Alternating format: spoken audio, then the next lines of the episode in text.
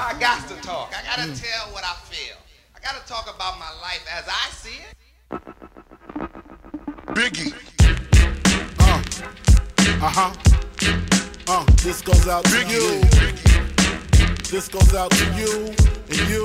All right, you. ladies and gentlemen, welcome back to the Juice Podcast. It is what day is it today? Can we get a day check? It is Monday, April 18th, 2022. April 18th, opening day of Missouri turkey season. If I needed to translate that for anyone that didn't know, opening day of Missouri turkey season. And Q Yes, sir. shot him a turkey this morning That I did. on film. That we did. It was super dope. So It's a good way to start the season. Yeah, exactly. We, and we kind of got We our needed ass. it. Yeah, we got our ass beat in Kansas.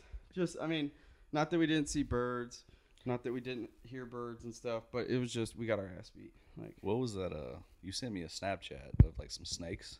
oh What yeah, was that about? Boy. get this. So we get back to the truck, and I am walking to the back of the truck to like put all my stuff in the back, and uh, I I'm walking and I look down and I see a snake, and in my head I have no clue why I thought this, but I'm like, oh, that's a good prank because we were on public land. Yeah. I'm like to go put a fake snake right at the pull in, so when people are getting out of their truck, I'm like, that is a good prank. And I went to step by it, and it went like it moved, and I, dude, I jumped six foot in the air. I literally, fuck, I screamed, jumped up in the air, and I'm like, dude, I hate snakes, like Yeah. literally the I don't. worst. I don't do snakes. Yeah, so. I I've got tattoo on my side that says fearless, and I should put like a little asterisk underneath except snakes. Seriously, like. I hate snakes; they're the worst. Yeah. But so then we see the snake, and I tell Q, and we, and then I'm like, all right, let's get some shots of it. Let's get some slow, and we got like slow mo of the like little tongue coming out and doing all this and stuff, and uh, then like any dude would do, we're like, let's poke it with a stick. so he goes to get a stick Yeah. and reaches down in the grass, and there's another one right there, two snakes right by each other. What kind of snakes were they? I don't know. know. I figured I, f- I what were they? Bad snakes, like they're all bad. Snakes. I mean, yeah, they're all bad. But it had it had like that triangle he- head shape, so you c- probably it was poisonous. Yeah, yeah. So I ran over him with my truck. yeah. Hey, So I don't blame you a bit. yeah, we were just saving anybody else that was kind of trying to go on that public land and do that thing. So. Yeah, for sure. Yeah, we had to kill two snakes in Kansas. But yeah, we had uh, quite the time out there. Stayed in a hotel for two days, so that was kind of fun. Like it was just that's why I was telling Q like it's just fun going on hunting trips. You know what I mean? Yeah, I mean it's the camaraderie and the, everything else. It's not just about going and killing the turkey or a deer. Right, right. That and like uh Saturday night, we ordered a pizza and uh we watched the UFC fights in the hotel room, Mhm. which we watched them and then fell asleep like before they ended because we were both exhausted. Who fought? Uh Vicente Luque and uh Bel Muhammad, I fell asleep halfway through. uh wh- which they're welterweights. Mm. Um They're the number I- five and six. Yeah, and I'm pretty sure Bel Muhammad won. Yeah, he did. Yeah. But uh Vicente Luque is good. I like watching him. So But- I'm just not like I've never really got into UFC like you guys are deep into it. Dude, it's COVID. When COVID happened and all the other sports started getting real weird Yeah. and stuff, and then the UFC was still putting on fights, it was just that and uh the one of the reasons why I like it is they have they do like so much and nobody else probably brain works this way or even pays attention to this stuff, but their marketing is so good. Yeah. Like they know how to market the fights with dropping trailers and e- they have like edits and they do a series for like all the pay-per-view events. So like the big fights um, that's called Embedded and it's like a behind the scenes type deal where they go and like follow the fighters around uh, for the week. So like whenever there's a pay-per-view event for uh, a UFC like I don't watch it Saturday and like that's the I watch all six embeddeds, you know, like Monday when it comes out, whenever they show up to the town and start training. They they and what's cool about it is they film it and edit it quickly and post it. That's what we did with the Heartland Waterfowl stuff, where we were on the trip, edited it and posted. So it's kind of cool. It's like current content, like straight up Yeah. what's happening, what happened today, and it's shot really well. Like I like the way that it's shot, like cinematic, like good shots, really good storytelling. So sure. yeah, I just I started uh falling in love with the fact that they do all the media around. It's not just you watch a game on Saturday. Like Yeah. I follow the stuff, and then I'm now I'm like I even like listen to UFC podcasts or like Mhm. people that are that have the podcast because I'm like, oh yeah, I didn't know this dirt about these people. It's just Yeah. I'm all ate up now, completely ate Yeah, up. there's a lot more in depth Yeah. stuff than people just know But I don't care about football no more. I really don't. Well, Or baseball or bat. Like I don't even I'm like, who's ba- playing? I don't watch baseball as much as I used to. Yeah. Cause It was a lot easier, and everybody everybody is so guilty of it. Wants to like claim the bandwagon deal. Yeah. When we were in the World Series, hey, of course everybody was watching baseball. Well, yeah. You know what I mean? Yeah. We were watching every game. Your Come on. city's there. Yeah, we were like staying up Yeah. way past when we should, mm-hmm. late to work. You know, we were doing it all. Yeah, you guys Yeah, would it was a little bit finish different a thing. bottle of Jack Daniels during a game. yeah. yeah. You can call you can call me a bandwagon fan, but dude, when we having fun, if we winning, I if mean, it's let's winning, be it's honest. Baseball is kind of boring to watch. Yeah. Like it- You gotta I- love it. you Like got- you gotta love it, Yeah, yeah. you gotta love it. But like, if you just turn it on, it's not like watching a football game or watching a UFC fight. It's like Yeah. everything's slow. Nothing against baseball fans. Just, I mean, Yeah. I played baseball growing up, and it's still kind of boring to me. But Yeah. That and I think that sometimes like what what I like I don't know maybe I'm just like I like insane action, but uh, with the UFC fights like the card with uh, Khamzat Chimaev or whatever and Gilbert Burns. Like it was a perfect example of just like dude there's every once in a while crazy stuff just happens. You know what I mean? It's not just like all right yeah he threw it over to the side and then there every once in a while the world gets shocked. Like Yeah. whenever uh Ben A- or not Ben Askren, uh when Jorge got knocked out by Usman and everybody was like we didn't even know that was possible. You know what I mean? Like it was just like I'm sitting at the screen and we're like freaking out. I hardly ever do that about football stuff. And I just, Yeah. I'm just wired different, but Yeah. Yeah, I think COVID with all the everything shutting down and then the UFC still putting putting on fights, it was like something we could still like get together and watch and Yeah, do something. So for sure, anyways. for sure. I started liking it. But you had you had an eventful weekend as well. We were in Kansas and you were here. Yep, I went uh, snagging down at Lake of the Ozarks. Yeah. and Tell us tell us a little bit about this uh, snagging story. You filled your pockets up a little bit full of cash. Yeah, we uh, went down and snagged. We caught a limited crappie on Friday on Truman, and then Friday afternoon we went down and we Live scope. live scoped a spoonbill, which is crazy Yeah. in itself. And then Saturday we fished the Snag Masters, which is kind of the biggest national tournament around. Thirty dollar entry fee per person.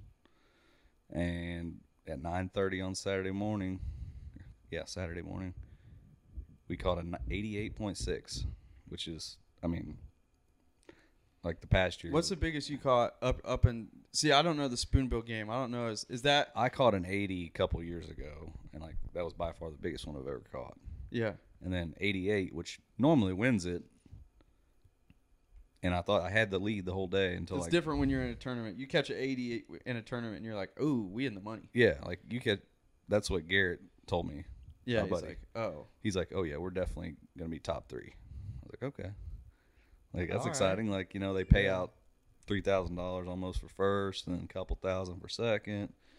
So it's kind of made the day a little easier. yeah." But Did you guys catch any other ones other than that big one? Yeah, we caught a limit, and we caught a band, which Hmm. was neat. His dad caught a band, so I don't know how that works really. I think you got to like measure it, weigh it, send in the information, Right. but that was pretty cool. And then, yeah, I went to weigh-ins, and then like five minutes left, a guy from Oklahoma. Apparently, he's like, Oh, so they got people from out of state coming to this Yeah. deal. This is a bigger deal than I thought. yeah, there was uh, 110 boats and like 400 people snagging. Really? Yeah, so but yeah, a guy from Oklahoma came in. It's like five minutes left till weigh-in, and weighed in like a 91 A 91. and beat me. Yeah. Dang. So So you got second place? second place, kind of disappointing, but still Yeah. pretty good out of Right. 400 people. I You mean, got paid to go fishing. yeah. It was a Who good weekend cares? though. Yeah. Yeah. Paid my bar tab. So Yeah.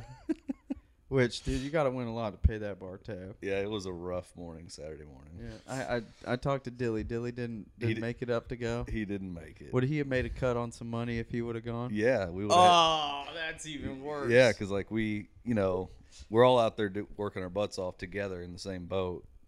So we figure if one of us snags a big one, we're just gonna split the money, which is fair. yeah, So we would have had to split it four ways, but Dill missed out, so we only had to split it three ways, and then I made more money. So yeah, he missed out for sure. that that might be the strategy. If you want to win the money, you got to keep everybody up partying, and then try and wean the people out of who wakes up and goes in the morning. so you Exactly. can get a better cut. Yeah, That might be the. Hey, I think I, I, I think I know what Garrett's doing down there. he's figuring it yeah, out. he- he's like, all right, let's do a little partying and hang out, and then let's see who wakes up. Yeah, Yeah. yeah. We were up till about 1.30, 2 o'clock, and had to get up at five, and it's just it was rough Yeah. for sure. Yeah, I'm making it to the boat. Yeah, I, I hope. I'm pretty confident. But yeah, it's a crazy thing, dude. I, I, I can't do the like s- get super drunk and then go I'm not a big fan. of it. fishing hungover anymore. It's well, that's hard. like that's the thing with snag, and it's like the way they do it mm-hmm. is you basically just hold on to a rod, Mm-hmm. and Garrett does all the driving. So you, I, for the first three hours of the day, I pretty much was sleeping, just holding on to a rod. I mean, there's not like it's not like you go crappie fishing. You got to like be tuned into the live scope, Yeah. you know. Because if I if I got that drunk and went out and tried to crappie fish, it wouldn't go well. What do you? I'm sorry. Uh, I'm changing topics quickly, but uh, what do you think about the live scope? Uh, not controversy, but I know that like the the diehards, they're like, well, yeah, duh, live scope, it's the game. But you see, like, in, like I've even got it on some of the YouTube videos that we posted of people like going after the live scoping, like that's not real fashion. You know what I mean? Like, Yeah. what what where do you stand with some of this? I, I know where you stand, but uh, where where do you think that comes from? Like, why are people like that? Like, what do you? Uh, we, we got we got cars now. You don't want to drive. You want to ride a horse. Like, what are you talking about? Like, that's that's what thing. That's how things happen. I know. Things evolve. We get smarter. Yeah. We get new tools. Like, I think people are just I don't know. I mean, there's two things. I think people are set in their ways. They don't they don't they're, they're catching fish now yeah. like the old way. Do you think part of it is And people don't that can't afford the live scope are the ones that talk the trash on the live scope? It's like I don't think it's along that, they can't afford it. I just think it's and I'm not trying to be rude to anybody out there that's against it. I mean, it's your opinion. Right. But I think it's just less intelligent people that you know, they're set in their ways and they, they're not willing to learn something new. Yeah. Even though it's working and it's proven that it works. Yeah. and you know you get people like commenting on your YouTube videos Yeah. Well, "Oh, I well, think you guys don't need that." Well, we don't need it, but it does help. Yeah, exactly. Well, my thing is too is, dude, that's just how fishing works, and, and that, that's just how life works a, a, as a whole. Like at one Yeah. time, dude, people were flinging little pieces of stick with a sharpened rock at animals. yeah, stuff And- evolves. yeah, you know what I mean. It's like, and things change, and you get Yeah. more. Here's my deal: is wouldn't you want people to be more efficient? you would Like think, it's more. It's it's more of an efficient way. yeah, And here's the other thing: if you think that by people going out and live scoping and catching fish, that it's like hurting any sort, like, dude, there is so much crappie and like oh, you're never gonna fish anything out. You're you- never gonna fish anything out. it blew my mind when I first got it and just went out on and tried to figure it out. How many fish are actually in the lake? Yeah, Like you would have never guessed. I can go out, and honestly, this is not a lie. I could go out anywhere in the lake. You just point the direction, and I can find a fish and catch it. Like that's just how many fish there is. mm-hmm. It's not that I'm that good with it. It's just that's the, the truth. yeah, And I, I mean, man, you're just gonna get left behind. yeah. That's if, the thing. If, you- if you don't want to use it, that's fine. Like that's your personal preference, but you're gonna get left behind. yeah, that's my thing. All right, keep uh, rubbing two sticks together. I'm gonna use the lighter. Exactly. You know what I'm saying? Like, it's exactly all what it is. Like Um, do you think that live scope is uh, like one of the biggest pivotal things for like fishing as a whole, technology wise, that's been like developed? A hundred percent. You think that it's it's one of the things where it went, oh, this is this is what it was now, but this kind of changed the landscape because if you don't even have like just let's just talk about it as a professional level. Could you imagine anybody on a professional level that like it's an advantage? You know what I Oh, mean? It- yeah. It's like it's like having steroids. Mhm. Uh, ha- have we ever seen anything like that up until this point where it was like, oh, p- maybe the Alabama. Remember that when people were catching a ton of fish on the Alabama when it first started? That that's what I'm talking about. Something that comes into the market space and it goes, oh, this completely changes it. I don't know of anything, and you know you know way more than I do. I don't know anything other than live scope that has con- completely gone shift this way. No, and the reason I mean, there's a- been a lot of stuff come into fishing. You know, side scan, down imaging that can show you a lot more than just regular 2D sonar, but none of that shows you the behaviors of fish. Right. Like before, you could like the Alabama rig, it caught more fish, yeah, but you can't see what that fish is doing. Is it looking at your bait and you're you're twitching it and then it runs off, or are they nosing up and looking at it and eating it, or are they following it? Like there's nothing there's nothing that has ever been like this to where you can see the behaviors yeah. of what they do or I where think they it, go. I think it like opens up a whole new window for information about fish. Oh, 100 percent. So and, and that's what like I've joked with a couple buddies. I'm like, dude, you could give me a shoestring, Mhm. and you could take a shoestring and put it on a hook, and if they're gonna bite, and you put it right in front, we're gonna know. Yeah, We're they're gonna know. Yeah, It do, and that, the, here's the other thing with live scope that kind of blew my mind is I think that there was too much emphasis on color, this, that. 100%. You doing that, whatever, all these different variations of you got to use this. No, no, no, no, no. Mhm. If you put it in front of the face, they're either gonna bite it or they're not. I think that live scope Mhm. proved that. Yeah. g- and I saw. Did I send you that uh, video? I think it was on Instagram of the guy catching the crappie off of a skittle wrapper. I saw that. Yeah, It's not. Uh, Yeah, I mean that just goes to show you right there that the bait doesn't matter. I'm more of a it's the presentation yeah. and maybe the profile, but as far as color, Do you think it's helped you also knowing what your bait looks like underwater to where you go, oh, if I do uh, this, you know, I can see you- have more of a relation. Otherwise, you're just looking at down at the water and then imagining what your bait's doing. yeah, You know, it, has that opened up like with the presentation? yeah, like presentations, everything. Like before, you know, we used to fish and we used to like drop by trees, and you would just kind of jig your lure around and stuff. And we always thought like that would cause a reaction to them to bite. Well, once I got live scope, I was going down there and I was jigging around like that, and those fish would run off. Mm-hmm. And it's like, how do we catch fish before? Like, how many fish did I scare off Yeah. doing that before? So now every fish, almost every fish that I catch, I just dead stick it, and they'll bite it. Dead stick it. So explain that. What's dead stick? Um, Basically, just hold it as still as possible, right above them. Don't move it. Don't jig it. Nothing. Really? And it's like they, they can't stand it. Yeah. It's, like just, they, it's like they want it to move, but it ain't moving, so they're gonna kill it. really. Yeah, it's pretty. It's crazy because stuff like that that I never knew. Yeah. Because before, you know, like I said, we were just popping it and popping it and thinking that they're going to eat it. Really, I'm scaring fish off. Yeah. So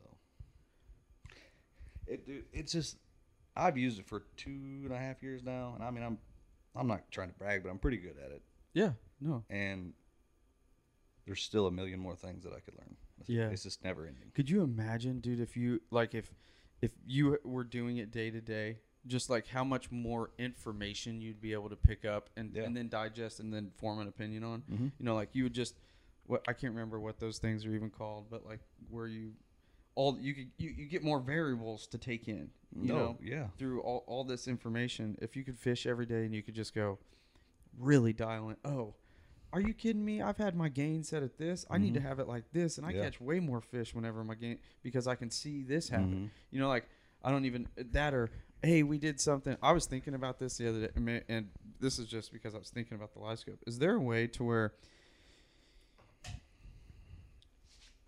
your bait? Okay, let me ask this: Is there any baits that show up better on the live scope? Yes, for sure. In my Wha- opinion, this is maybe somebody else's different opinion, but Right. in my opinion, yes. And I think denser thing would denser subjects do that? yes. So like my dad, I went fishing with my dad, and he likes to try everything under the moon. Yeah. And he they found these little like plastic. They're lightweight plastic jig heads. They're hard, some kind of hard plastic. You can't hardly see the dang things. Mm-hmm.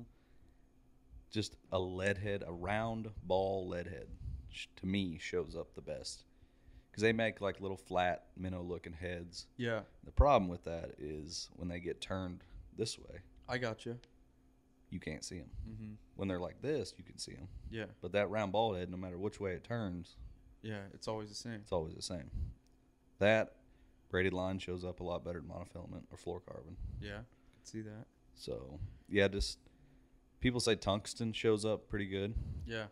which it's I mean it's pretty hard metal. Yeah. It's dense. So That's what I was thinking is, uh, you know those baits. There, there's some baits where it's got that like little like pieces of like sparkle basically, but like speckle in it. mm-hmm. I wonder if you could take like as it, during the pouring process, if you could take like little metal shavings, maybe. put metal shavings in your plastic. So then, like your whole instead of just having a jig head register, Mhm. you're having your whole plastic with the you know metal shavings in there. Yeah, that might work as long as you don't care about the weight of your bait because it might affect like how it falls. But Yeah. yeah, that would work. I was just thinking uh, maybe someone could figure out, you know, like a dense subject that could go inside the plastic to where it would show up for live scopers Mhm. better on screen Yeah. to where they could be, you know. Because that's, I think that's, dude, there's such a learning curve with it too. Oh my gosh. yeah. Explain that, like, whenever you first got out and started doing the live scope to now, like, what's some of the things that you've learned from being a beginner, putting the thing on, plugging it on, and then uh, to now, like, with tons of reps and tons of fish caught. Before I get to that, let's go. Can I jump back to Yeah. why people think like you get those people that, ah, you don't need that. Yeah, Let me just tell you, it's not as easy as you putting on your boat and going out and catching a ton of fish. It's that's not. that's that's the thing that I always thought is like whenever we were getting this grief, I'm like, Dude, oh, they're, they're like, oh yeah, it's so easy for you. guys. I'm like, no, it's Here, it's kind of hard to figure out. Let me put it on your boat and just send you out and see how many fish you catch. It's Yeah. not, it's not that easy. Yeah, I mean, it's you. It's there's a hundred hundred percent art to it. Like you can't just put it on and go, "Yep, here, catch fish, catch fish." No. So, but no, uh, the learning curve. First time you go out, it's it's like it's like something you never seen. You're just like, "What in the world?" You got to figure out your arrow, where it's pointing. You got to figure out like what's your jig and what's not your jig. You don't even know what's crappie when you're first looking at it. yeah, So, but that's what you learn is like what crappie actually are. yeah, Because before I was fishing for crappie and I was catching bluegill, small bass. Then you learn the size of the crappie and you can tell what's a big one and what's not. So, and then you eventually learn where's it, where its where its head is and where its tail is. So you're not dropping on its tail and spooking it. I got you. So, I mean, you stare at it long enough, you can tell. Like I know there's guys out there in the professional fishing all these tournaments. They can tell you within a quarter pound of how big these fish are. Really? Yeah, I'm Yeah. not that good with it. Yeah, I and it's just you- reps. It's just they've had so much of like, Yeah. all right, I've caught one that looks like that before, and it's typically this. Mhm. So, and they just have a.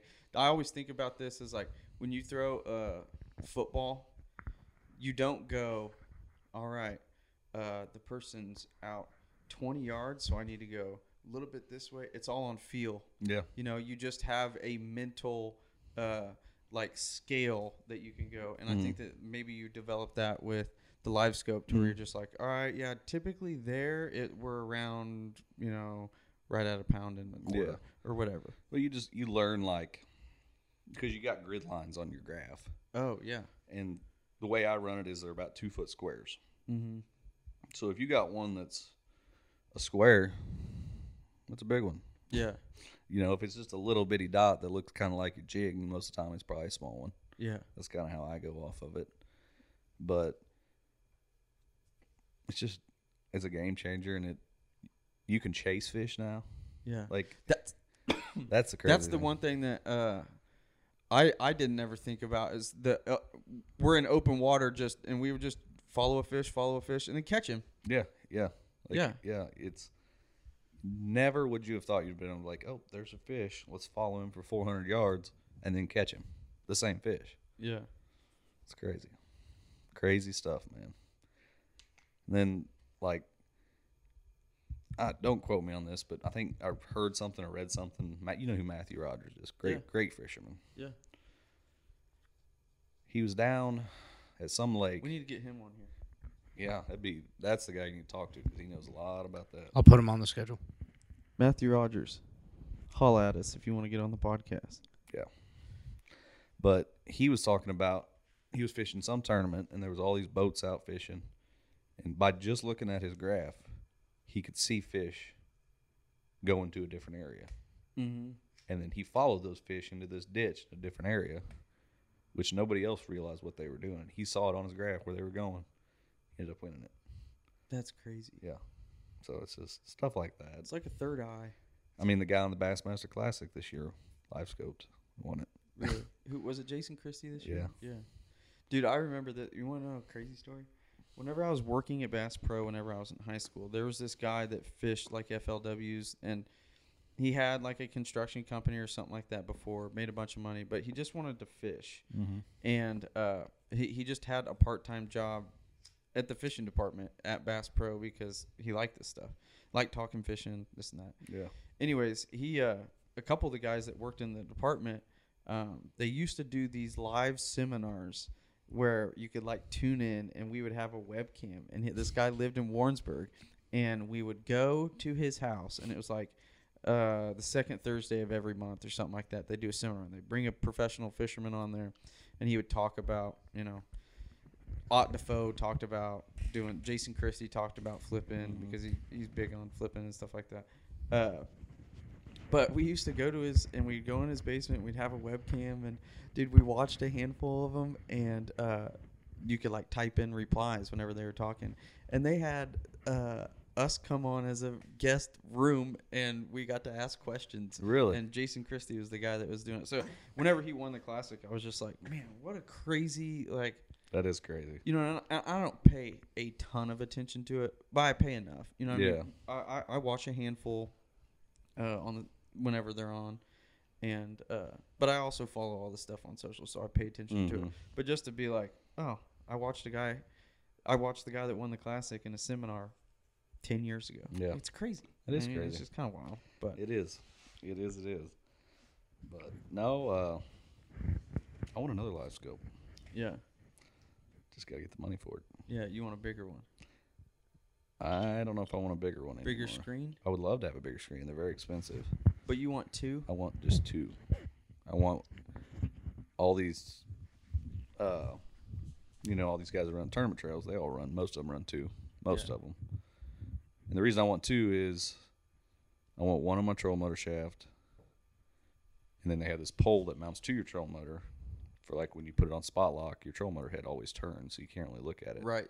You have one on a pole that just like if you're pull up on a brush pile, put your spot lock on, then point your pole at the brush pile. Yeah. That's what would be good for. And then you But when you're chasing, you want to be able to have the one on your trolling motor. exactly. That's smart. Yeah. I think that you kind of have to, if you're going to take it like legit, legit, you have to have the best of both worlds. Like if you're doing it for money, if you're doing the tournaments Oh. and stuff like that, you got to have that. Yeah. Uh, and I've always thought that of like, if you're going to have one or the other, I'd rather have the one on the troll motor. yes. But it definitely would be dope to have two because if Yeah. you, especially if you got spot lock, if you got spot lock, it's like, why do you not? You know what I mean? Have the second one. Yeah. Sit there, put it on, and then you can go, okay, we're going to sit right here right here and point right at and I'm gonna point it right here. Never gonna I'm- It's never gonna waver. It's never gonna. I'm gonna have clear vision, clear like Mm-hmm. that's smart. Yeah. And I, I, that's what I want, but just gotta get the money to do it. So you trying to tell me that you, at one time at one time you had to like live scope was the upper hand. Now you got to have two.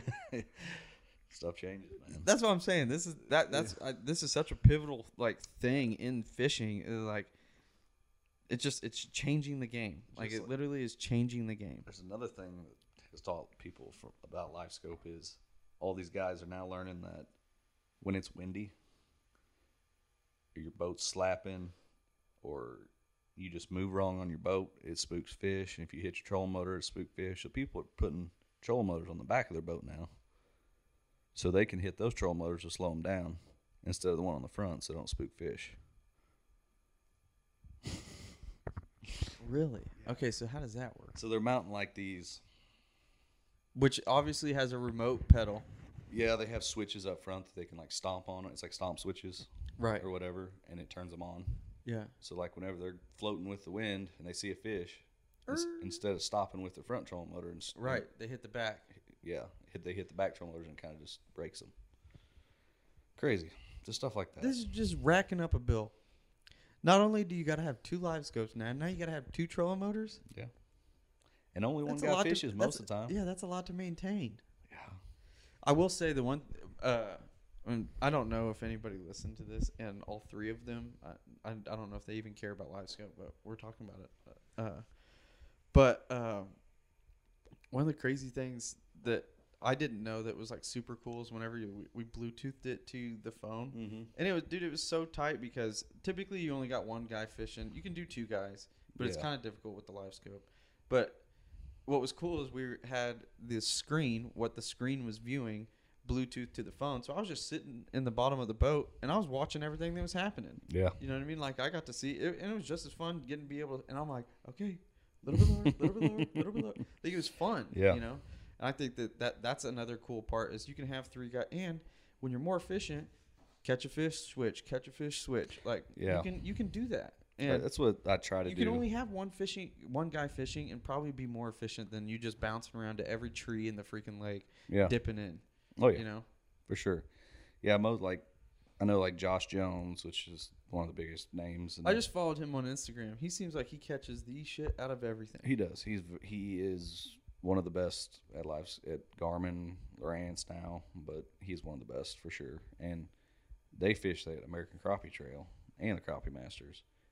And his partner doesn't even touch a fishing rod the whole time. He stands behind him with a net. Really? Yeah. And then some friends of ours, Larry Gorm and Dalton Gorm, who are really good at it too. Dalton runs the trolling motor, catches the fish. Larry just stands there with a net. That's all they do. Just I seen your dad went down and fished the other day. yeah, he, he was at Grenada for two two and a half weeks. Did he catch a big one? He caught a two nine nine, almost a three pounder, That's a big a one. two eighty something, a two fifty. He was trying to catch a three pounder. It was windy every day though. He said. Yeah. It's windy down there. Yeah, it's just flat. Like you get ten mile an hour winds down there. It's like and there's 30. nothing around the lake to break it. No. You know, like It's at yeah. Truman, you can get. Remember where we saw uh, what's his name back in there, and there's like the big cliff walls around there. Oh, You we saw Jeff. Yeah. Yeah. Every once in a while, you can sneak in to a spot like that and kind of get out of the wind. Yeah, Dude, down good there. luck. Good Yeah, luck. good. That's the same thing on Okeechobee. Really. If it's windy, good luck. Yeah. You, grass. I mean, there's just grass. Yeah. But Yeah. uh, yeah, Mm. fishing in the wind kind of sucks every once in a while. Uh, that, that yeah. I don't like it that much. I like a little bit of wind. I've learned that like if it's slick calm, Yeah. like slick calm, it's hard to catch crappie because they're so spooky. Yeah. Like if there's just a little bit of chop on the wind or on the water, Do you ever get in a situation where you would have to use power poles on Truman? hundred percent. Shallow enough to where you could? Um, ten foot or less most time. I mean, if you pull up to like I guess I just don't. Whenever we're bouncing around, h- how deep are we? Most, I mean, most of the time I fish 15 foot or less on Truman. Most of the time. Um, so if you're in 10 foot of water, say, and, you, and you're scanning, looking for fish, looking for fish, you find a big one, and it's sitting on an under, just either out in the open or underwater stump, you just drop them power poles. You don't have to move. Mm-hmm. You don't have to worry about going over him, hitting the troll motor and spooking him. Right. Nothing. You just drop those and you're dead still. Right. So that's where I think they'd be handy. That and the boat ramp. I mean, Yeah. putting your No boat in, kidding. not Yeah, having to tie up. That's super nice. Yeah. I wish I had them. My grandpa's got them. They're sweet. Really? Yeah. But he's the majority of the time his boat's on Okeechobee. So Yeah. it's like it's literally if you don't got them down, you don't see a boat down there that don't. It's all pretty shallow down there, isn't it? everywhere shallow. I mean, at, granted, there's probably deeper parts, so nobody crucify me. But uh, like, dude, typically we're in three foot. This ain't working. Typically three foot of water. You know, the most we were in Mhm. eight foot. Yeah. But that's the thing. You find this little patch of grass, and then you go and you just do the entire thing. On it. you put your power poles down and let it rip. Yeah. We got to go down. We, we should go down there next year. I would love to. It'd be man. fun. He he he's kind of bailed on the bass fishing now. It's more more just the crappie deal. Yeah. Biggest thing for him is he's getting old enough to where he don't want to stand up and freaking cast and stuff like that. It's a lot can of work. And the thing is, he can go down and run through a canal and Mm-hmm. hit hit a couple patches of grass and catches. You don't got to catch a limit, but he catches Yeah. twelve fish. He's like, see ya. That's enough for me. Yeah. Yeah. You know what I mean? Exactly. Yeah, I'd love to, man. I. That's what I. I want to travel more and be able to do that stuff and see different lakes like that. Yeah. It's just hard now, especially with having, having a new kid and, Yeah. and a wife, which is Yeah. a lot's changed in the last couple of years, man. Yeah. No kidding. You're engaged now. I know. I am engaged. Q's now. coming up. Uh, no, no, no, no, no. Q's No. not. He's living a single life. On the market. On the market, ladies. There's no ladies listening to this. I'm sorry. No, Oh, it's three dudes probably. It's three dudes, and we appreciate you three. Yeah, thanks, Appreciate homies. you guys listening because I I got a question for Mr. Luke Bailey. yes, sir. Uh, do you know who Ronnie Capps is? I do. One of the greatest crappie fishermen of all time. So me and my dad, my stepdad Tracy, we've gone and waterfowl hunted on Reelfoot with him. Oh, really? Dude, He's a hell of a waterfowl hunter too. yeah, he is. I learned a lot from that dude. Yep. Just about ducks. Yeah. is that Oklahoma, Nope, Tennessee. Tennessee? Tennessee. Yep. What's the fish or what's the lake in Tennessee? Real foot. Reelfoot. Mhm. Oh yeah, That's where I went. Said that. Reelfoot. A lot of cypress trees, cypress stumps. Dude, it's like That's it's so beautiful. it's damn near. It, you feel like you're hunting, especially with him. You feel like you're hunting in a damn Arkansas hole Yeah. yeah. Because that's, one what he I is. Not done. I know we flooded need to do that one. It looks neat. I see it like on Instagram them guys down there in Arkansas. It looks like they're just in the middle of the woods with some water. But I- go to Ronnie Capps, and that's the closest you're gonna get to timber. To be to be honest with you, like that's as close as timber hunting as I've ever gone, Oh yeah. dude. It was incredible. Well, I take that back. Whenever I was in Georgia, but it was kind of a different thing. right, but I mean, it, it was crazy. Yeah. Yeah. Ducks were just suckering into a hole. Yeah. Not a very big one. Luke, you got on a handful of little bangers this this year. Yeah, it was You a good time. Some geese. We had some Yeah, fun. it was man. kind of one of the. I've been a couple times, but this year was one of the funner times I've had. And did I'll tell you what. I spent with turkey season now here, and especially with the day that we had today with shooting a bird. Uh, Still on cloud nine. I, uh, I, I, I- I get in this little battle with myself in my mind of like, which what time of year do I love more? it's hard, man. You know, like I love. I, I literally think I was put on this planet to chase around geese. Like I just love it. It's so Mhm. much fun to me. There's something about like, it. I, I, I just enjoy it. I love what they do. I love like when they finish over water and they just do it. Like I, I enjoy it so much. But also, when that Tom come in strutting, cousin, there's nothing like it. Yeah. I, I, I just and I'm just saying this. It's the same thing with geese. Is we play a risky game because we always try and like the game is we try and get them as close as possible. But dude, we're not shooting turkeys far. We're shooting No. them at 10, 15 yards. Dude, What the was one mine I shot today? last year, I shot three yards. That's what, crazy. What You would know, you like- say mine was today? Like 10, 11? ten yards. That's crazy. Like that's crazy. that You can get them that close. It was not know And that It was- it was funny. He goes, "Which one you getting?" I said, we had two come. We had two. We had two birds come in, Mhm. and they're both like strutting, working around, and work right into the decoys, right into the decoys, and I'm filming them. And I tried. We had a GoPro in the back of the blind. I, I'm, Yeah. I'm like filming with my phone, trying to get to the drops GoPro, his phone. trying to get to the GoPro app and film him with one hand. While I'm trying to get to the GoPro app, turn the GoPro on, and I drop my phone, and I'm like, Oh, okay, shit. uh, all right, I'm just gonna focus on this camera. Yeah. Sorry about the GoPro. And then filmed filmed them coming in, and that they literally the two birds came in, and then I knew which one he was originally trying to shoot, Mhm. but when both of them were in frame, like literally buttered up perfectly, I was like, "Which one?" And he goes, "Right one." Boom, and See, we that's freaked awesome. out. We freaked, dude. It was Yeah. just like It's I awesome live for that. works. I live for that. That is the best, man. Just like, and for me, I was telling Q, I've been on a ton of turkey kills, like literally a ton.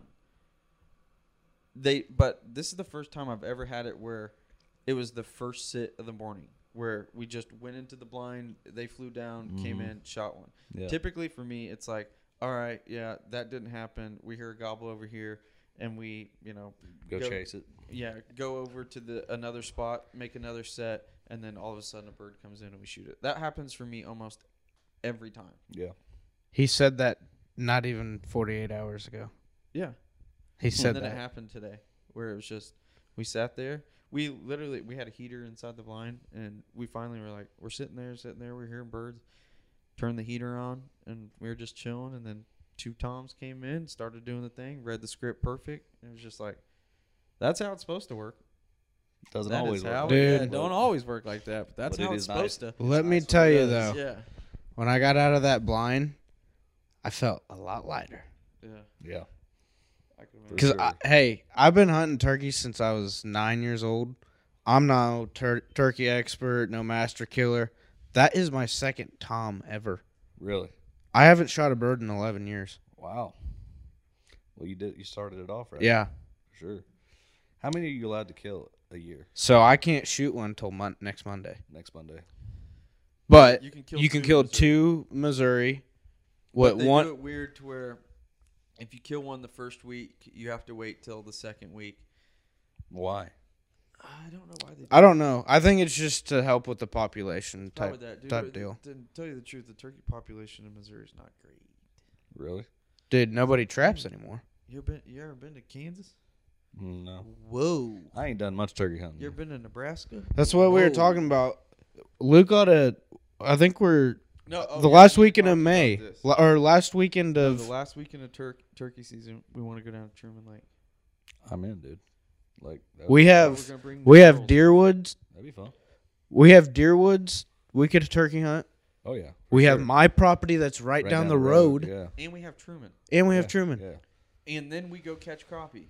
Yeah. And then we find morels. Yep. And then we go cook all of that at the same time. And then I'm sure we'll probably drink a beer too. Only a couple. Probably a beer or two. That sounds like a blast. Let's do it. The, and it'll be warm enough by then. Yeah. You know, when it is the last suck to be down at the lake right now. It'll be the last eighth- Weekend, It'll be the seventh and the eighth of May. Yeah. Okay. Let's do it. It's in two weeks. You Two gotta take off weekends. Work, though, don't you? Friday. Turkey season's only three weeks long. Three weeks long. Only in Missouri it is. it yeah. starts on a Monday and then you have three weekends. That's Dude, what? crazy. Kansas doesn't close till end of May. Yeah. May 31st. Yeah. What? Yeah. That tag's not And- super and in expensive Kansas, either, You can hunt all day. In Missouri, you get shut off at one o'clock. Yeah, that's and you only get three weeks. yeah. here off turkey, but onto geese. Why is the limit only three on geese? We have there's so many Oh, geese boy. around here. That's a And. I, I know I'm probably opening up a can of worms, but I just It is. I'm, I'm just curious because like the couple times I went, I'm like three geese. Like we could have killed seven a piece, but you're only allowed three. Yeah. It's just whatever the state's conservation is, man. yeah. I mean, I know, but like in there other states that have more. R- yeah, correct. Kansas is six. Yeah, so why are they double? Uh, Because I don't know.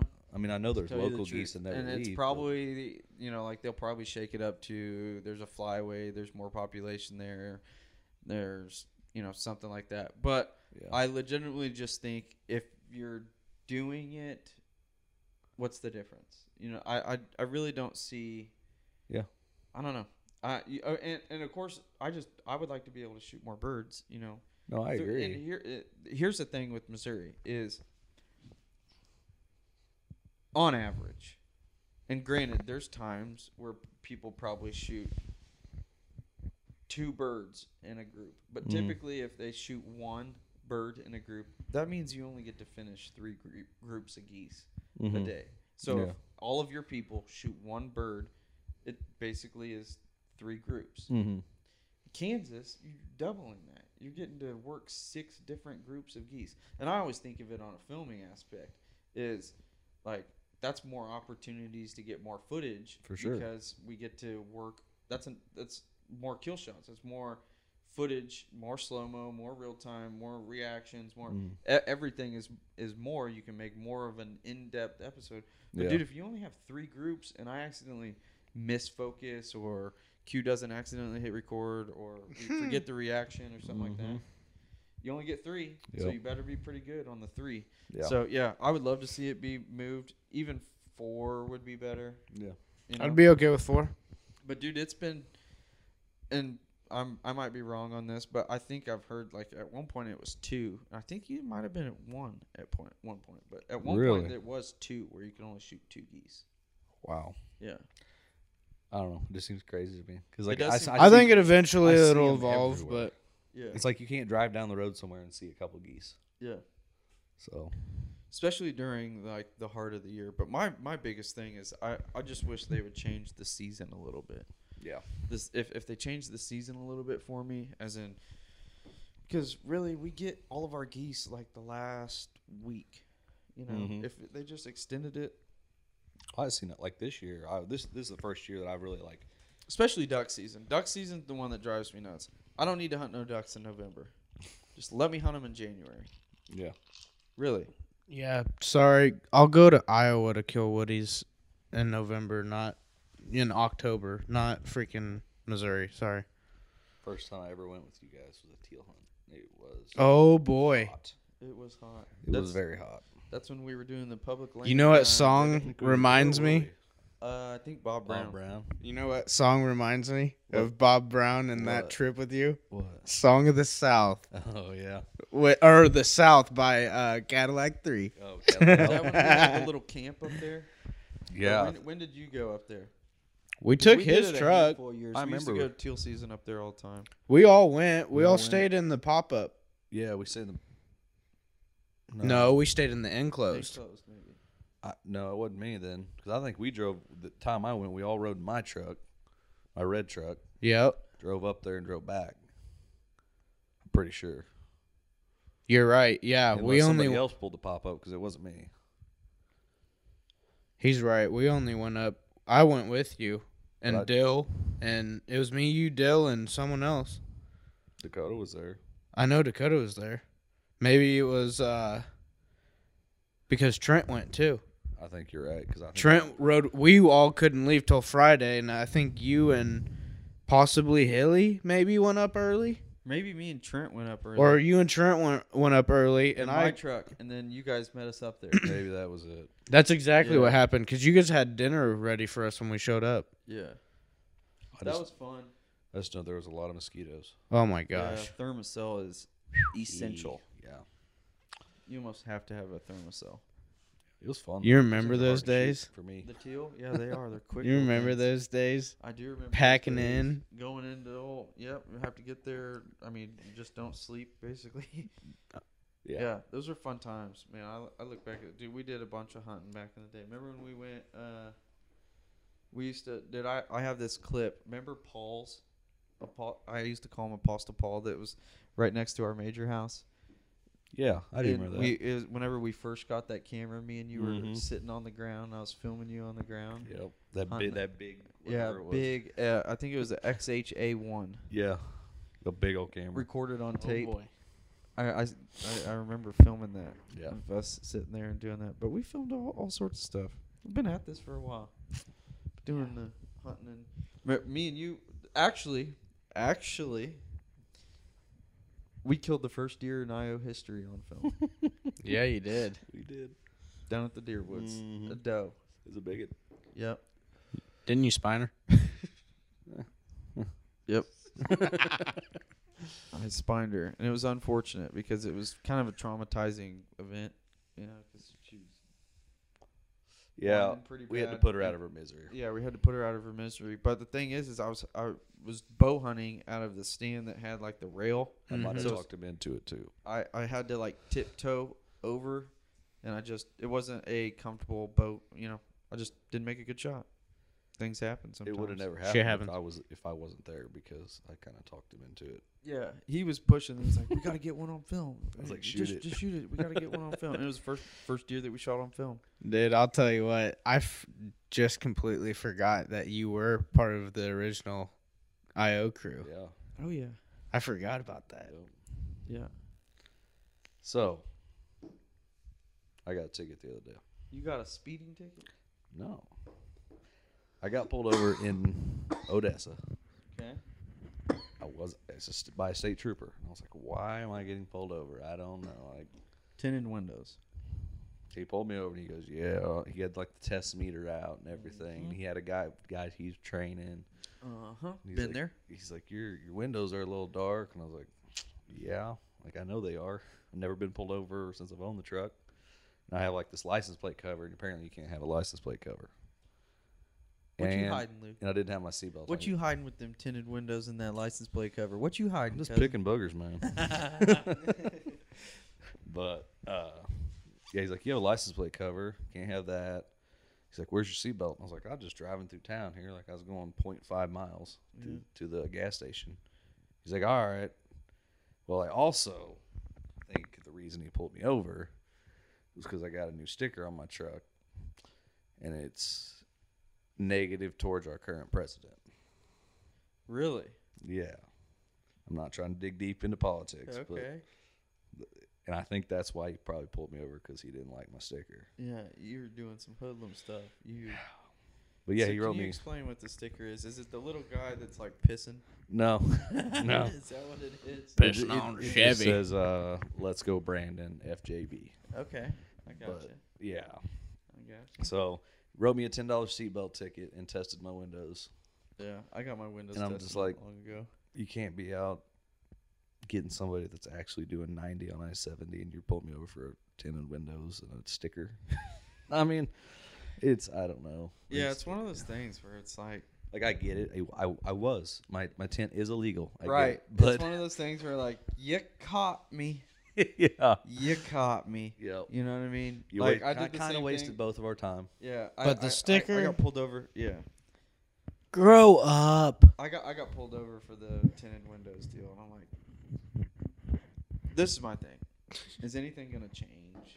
Am I gonna go to the dealership and go, you know what?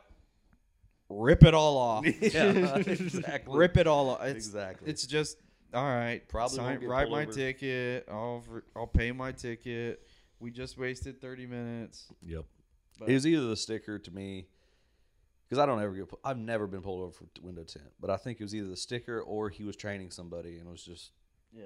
showing somebody. Well, I think another part too is like it, I I try and put myself if I was having to do that job, I'd probably get pretty bored too. I mean, yeah, you would. I Yeah. probably after sitting at an exit and watching freaking cars drive down the highway, I probably like, all right, let's pull somebody over. I'm bored. yeah. You know what I'm saying? yeah. Like all right, That I has to be what they think. I need to talk to to, somebody. All right, seven over. Yeah. Got him. All Yeah. right. What are you guys doing? Oh, it smells like weed in here. You guys been smoking weed? You know, Yeah. let let's get into something in- interesting today instead of me sitting on this overpass. So I get it. You know, I get it. Let's do. You know, maybe you find something. Yeah. But that's the other thing too. Is it's just like, all right, I come up. Yeah, you don't got your seatbelt on, but you're just going to the Casey's to get a can of chew. Not everything else checks out. You got your license ev- up to date. Everything. Check Yeah. your stuff. You ain't got a warrant. All right, man. You get out of here. Have a good day. Yeah. You know, I get it. I that's mean, that's where I'm at. You know, I ain't trying to ruin nobody's day. yeah, I get it. I get it. I just, I can't be mad at the guy because I was doing illegal stuff. Right. But that's the thing is, and that's the thing where it's just like, you caught me. you got me. Yeah, I did. Okay, but whatever. Here, I got a question, and maybe I've been told this my whole life and been wrong. But do they have a quota they got to hit? I don't know. I might like. I'd like to know that I would imagine you would have to like because it it's seems a like business. Like it's a business. Like, I've you always have been- to like hit certain goals, wouldn't you? yeah, like how Like they that's they how got to make businesses money. Work. Yeah, that's what I'm saying. Like, So like at the end but of I don't understand. I guess, and dude, I might be showing how stupid I am. I just don't understand. You know, like, or is it regardless they're going to get paid because of tax dollars? You know, like, do they have to like sign the tickets? But I don't know. I guess maybe that offsets some funds, you know, like with the amount of, you know, you pay $300 for a ticket, you know, if everybody does that once a year, that's quite a bit of money, Yeah, you know? yeah. I don't know. I don't want to be wrong about it, but that's what I've been told. So maybe we ask a cop and find out. I don't have nothing wrong with cops. I love Nope, cops. I love cops too. They I they think have a we really need uh, dangerous job. for Yeah, sure. I love cops. And here's my thing. I respect the same thing with servers. I respect anybody that's willing to do something I don't want to do. Yeah, know, I don't want. I don't want to serve no tables. So it's like that. That's why I tip well. I treat them respectfully. I'm like, I don't want to do that. Same thing. I don't want to be a cop. I'm like, I get it. Please don't give me a hard time. Yeah. And I also cop. They get a bad reputation they get bad. They Because get a bad rap one- sometimes. because one fucking dipshit right. messes up. here's my thing. I don't want no conflict. Like I just I, I would love the engagement and I'm always respectful. Yeah. Until they start trying to pull some stuff to where it's like, come on, man. Yeah. What are we doing? Yeah. You know, then then I get kind of like, really? But uh I get it. Like I understand. You got to do your job. Mhm. You're doing what you you get paid to do. So I understand Yeah. it. It is what it is. But you can't like I'm not gonna say that I'm like oh get pulled over by the cop again.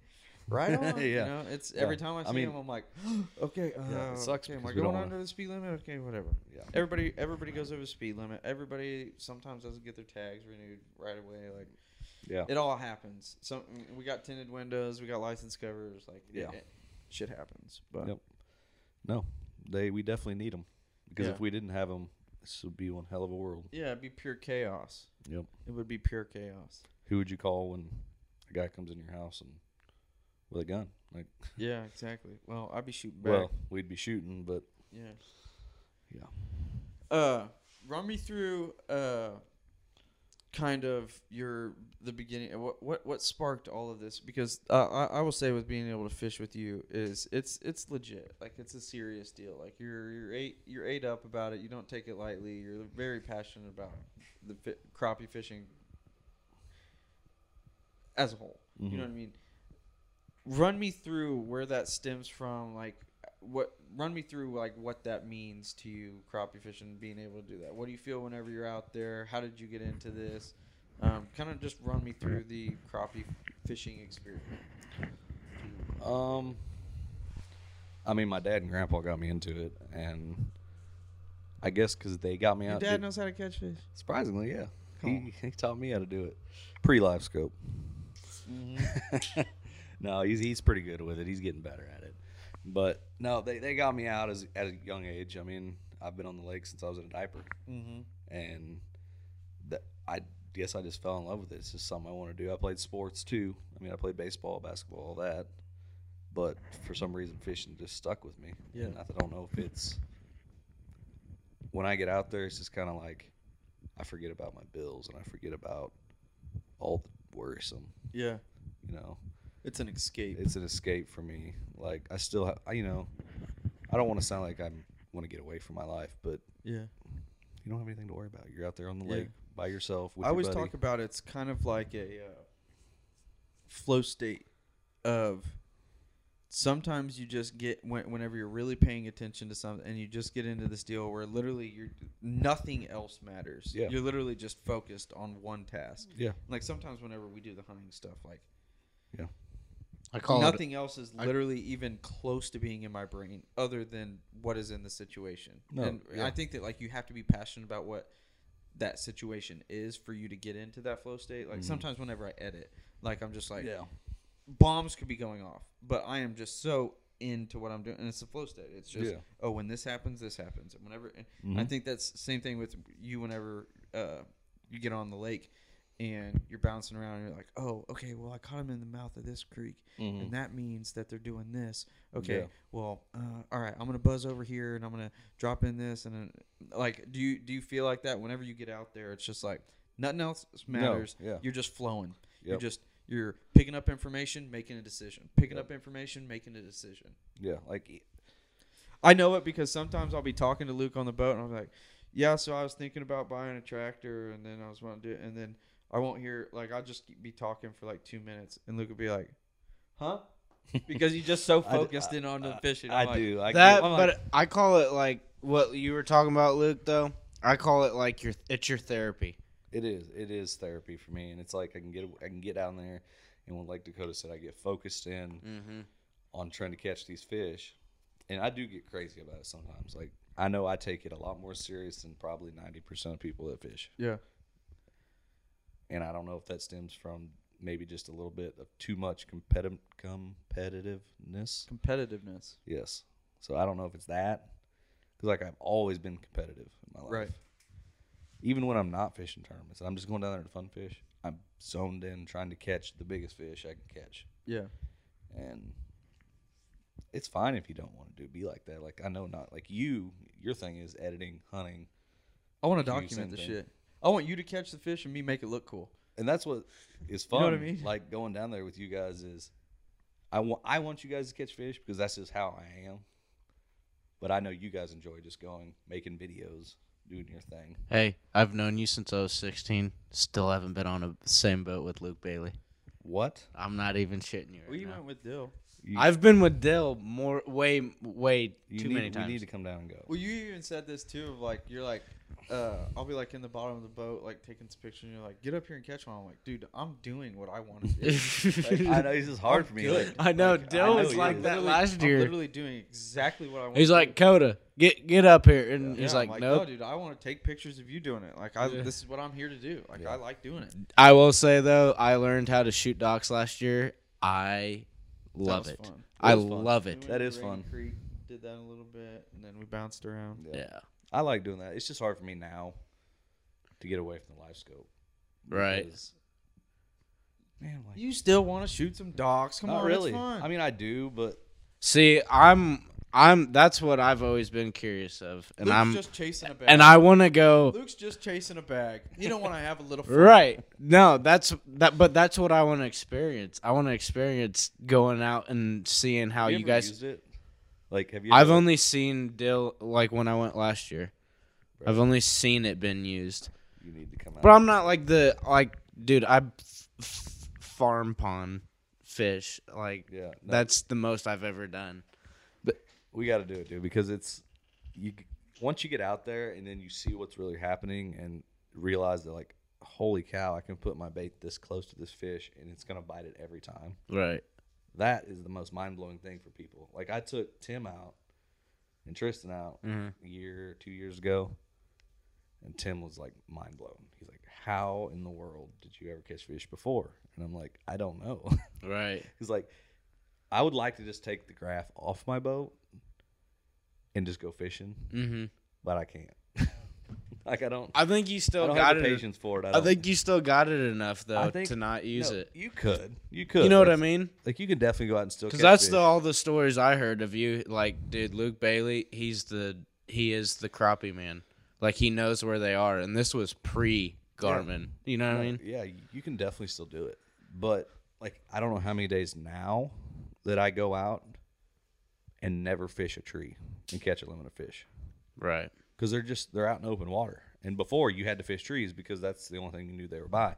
Either that or spider rig, which is eight poles Right.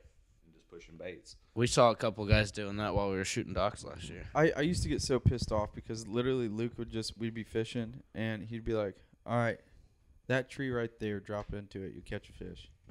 And I'd be like, "How's he know? And how you does, do it. How does he know? I drop just in there. I pull a fish out of there. Like, damn it, the fucker knows the shit. Like, damn it. It's the same thing as like you guys and goose hunting. Like Yeah. you know I'm like, oh, these geese. these gonna- ones, They're doing it. coming. This is gonna be a They're doing it. Yeah, yeah. So yeah, you could definitely still do it without live scope. But Right. Once you use. But that's what I mean. Like, I know there's a difference. Not hating. I loved shooting docks, and I like just regular. You know, if I'm at the lake and I'm on my dock, I'm gonna try to crappie fish, of course. Mm. But I want to experience the all the all the good shit I was grew up listening to about you about just going out on the lake and actually doing it, not just going down coves and shooting docks. You know what I mean? yeah, yeah. I want to experience that We'll side it. of it. We need to do it for sure. Well, it sounds like we're gonna have plenty of time to do it on that last weekend of Turkey, so Yep. I'm excited for it. That'll be a fun, fun you think They're gonna spawn this year. I don't know. I was down there last this past weekend. The water was 53, 54, and to me, it's not like everybody says. You hear people say like they spawn this time of year, they spawn that time of year. It's it's water temperature a lot to What me. water temp? What's it got to be? To me, 63 to 64, 65, somewhere in there.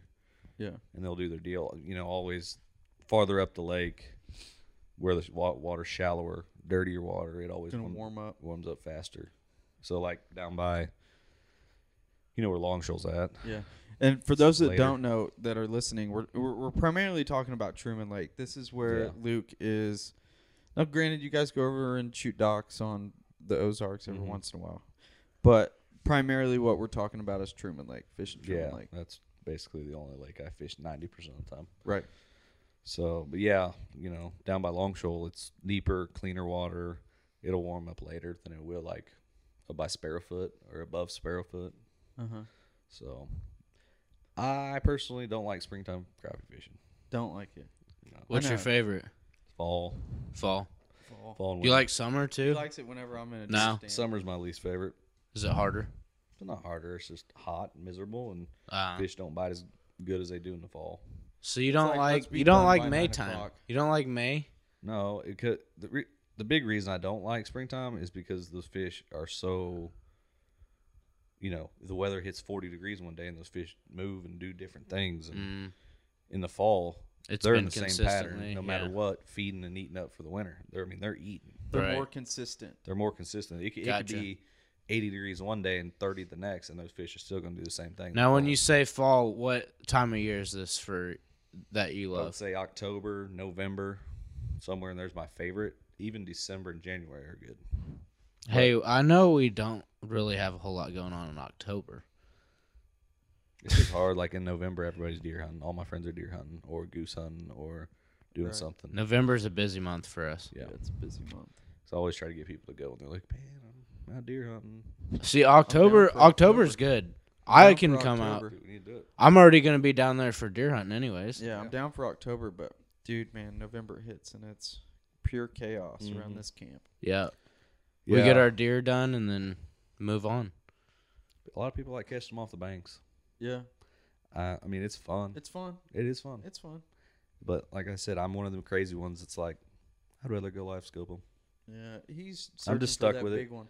He's You are. for that big one. I with am. live He's ate up. Which, He's dude, I love though. it too. Hey, it wouldn't be a podcast if we didn't talk about this one little situation.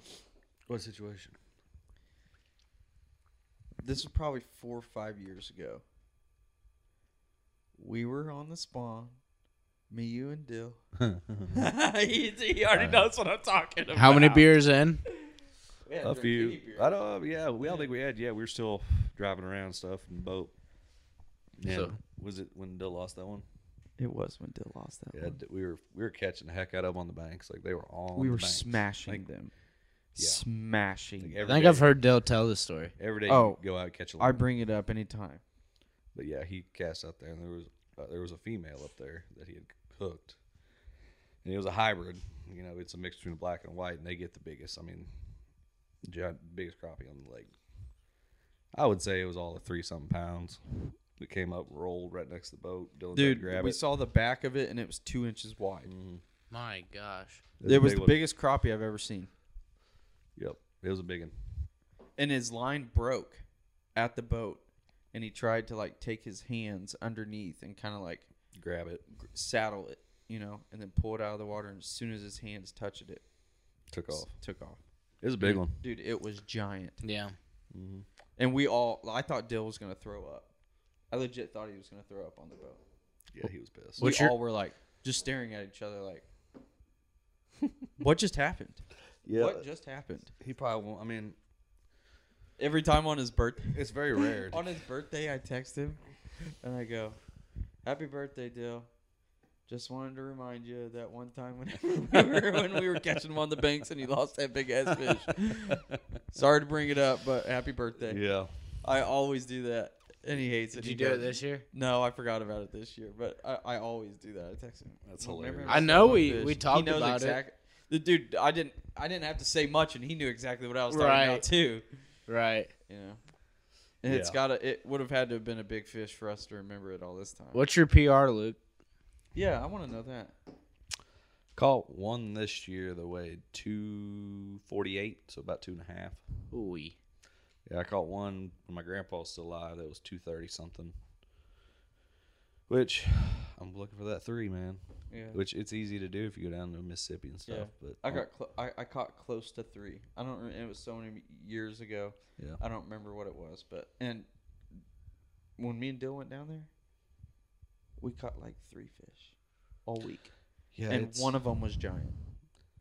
It's the thing. Like I had a picture of it. I got a picture. it. It came up on my time hop not that long ago because we were down there not that long ago. fishing is not as easy as everybody says down there. Like Mm-mm. my dad was down there for a couple weeks. He said the fish were spooky. Well, and the windy, thing is, is whenever we ran- go, whenever we went down there, the temp or the uh, weather's not consistent whatsoever. No. It was just like cold front blows in, then Mm-hmm. it's like seventy one day, then Dude. it's another cold front. So it's just like going back and forth and I've- up and down and all over. The I think the weekend we're trying to do our turkey, fish, and all that. I think that's probably gonna be the, the money spot. I think it'll be a good time I for mean, it. hopefully, like May, yeah, they should be getting close to doing their thing. Then, depending on the weather. That's what I mean. I feel like the weather. I feel like the cold snaps are. This is probably the last one. I hope at least. Gosh, damn. The crappy thing about spring, like I said, is like if you don't hit the crappie spawn on the dot, like you can still catch some off the banks, but you Right. ain't gonna catch them like one after another unless you hit it dead on. Right. And for us, or for me anyway, I don't get to go it on the weekends. So if they do it during the week, yeah, I might go down on the weekends and catch a few. And then after that spawn's over, they're in post spawn. It's, it's a little rough. And that's just the reason I don't like spring is because it's just everything's different. Weather, weather, post spawn, pre spawn, spawn, fall. They're just all doing the same shit. Yeah, Mi- little mixed bag. Yeah. So could be good, could be bad. But you're uh, so grandpa and dad were definitely big sources of pouring you into the A hundred crappie percent. fishing. Taught you a good amount of what what you know now. Everything, just about everything I know except for the live scope. I mean, that's the only thing I've really learned on my own. Right. But as far as the basics of fishing, like where the fish go in the in the fall, where do they go in the summer, before live scope, they taught me all that. Yeah. How to drive the boat and how to do anything. Yeah. So Where to fish. where to fish, you know. Oh, it just. I think this live scope thing's gonna. It, I hear people say it's controversial. Like, is it helping? You know, people get into the sport and all that. And I think it is. Like, you think about pe- kids nowadays, like it's all technology. Kids like play, kids like playing video games and everything now, Right. and that's what that live scope basically is. Yeah. You get a kid that likes to play Xbox, you take him out there and go, "Here, this is how this works." Yeah. He's gonna get hooked on it. Yeah. I feel like I could get Wesley to do that. What do you What do you think about the uh, attention that the crappie industry industry gets compared to the bass industry? I don't think it's ever going to be as big as the bass industry. I I think they it's starting to get more attention. There's just not the money. Not the money there. No. Do you think it's because of product wise? Because literally, you can get a billion jigs. You know, like with bass. Uh, I don't know. I just feel like there's so much freaking tackle that is just consumes the marketplace money wise. Do you I- think that that has something to do with it, or do you think that it's just more prominent? I don't know. I can't really speak too much on it. I don't know. Like I know Because there's definitely a difference. Bass fishing is way huger and gets the respect, and they have, you know, like the Bassmaster Classic is ten times probably the event that the Crappie Masters is. When you uh, when when you yeah, say I mean Wally's like like Wally's putting on the biggest tournament ever for the last 3 years he put on the biggest tournament ever. In the first year I think it was don't quote me on this, but I think it was like 50. Second year it was like 75 and then this past year was like a $100,000 win. yeah, but there's like You know much six bass operations that are doing that, exactly. I don't know. I, it's getting televised. I just you know, don't like- think there's the money there. Like it's not getting televised. It's not doing all this. There's not. You know, you look at bass. There's thirty different boat companies. You know that are sponsoring them, and there's, Yeah, I don't know. Like I, I don't know the an- the right answer, but yeah. I don't think it'll ever get there. I think it's definitely getting bigger than it used to, hundred percent. I've always thought as a content, And the payout's just not near enough. Yeah. And I think that that's what you're going to take for people to be motivated to be in all that stuff is to where it's a lucrative deal. Yeah. Um, I've always thought about that on the content side of the crappie stuff is there's such a deficit. You know, there's there's not enough people that are creating content, and No. maybe that's where maybe we can take in. Maybe. I mean, and- Kevin Rogers does it a little bit, Right. which he's now just doing the bass deal, but. Yeah, I saw that, and I saw he won a tournament the other day. Yeah. Good for yeah, him. yeah. He said that was like the first big tournament he's Lake won. of the Ozarks. Yeah. Yeah, he's uh he just puts out a lot of content for sure. Yeah. And I'm trying to think. Yeah, there's nobody really else that does crappie content. I mean, Yeah. there's guys that you know like self film and does stuff like that, but like, there's nobody that does like Brandon Palaniuk Yeah, type exactly. stuff. You see, yeah, that's the thing. It's like you see a lot of these professional bass fishermen that uh, basically have a crew of guys that you know follow them around and do a you know tournament series and stuff like Mhm. that, creating content all around them. You know, going to all the different tournaments and stuff. And I don't think that you necessarily see that with the crappie side as Mhm. much. You don't. Definitely not.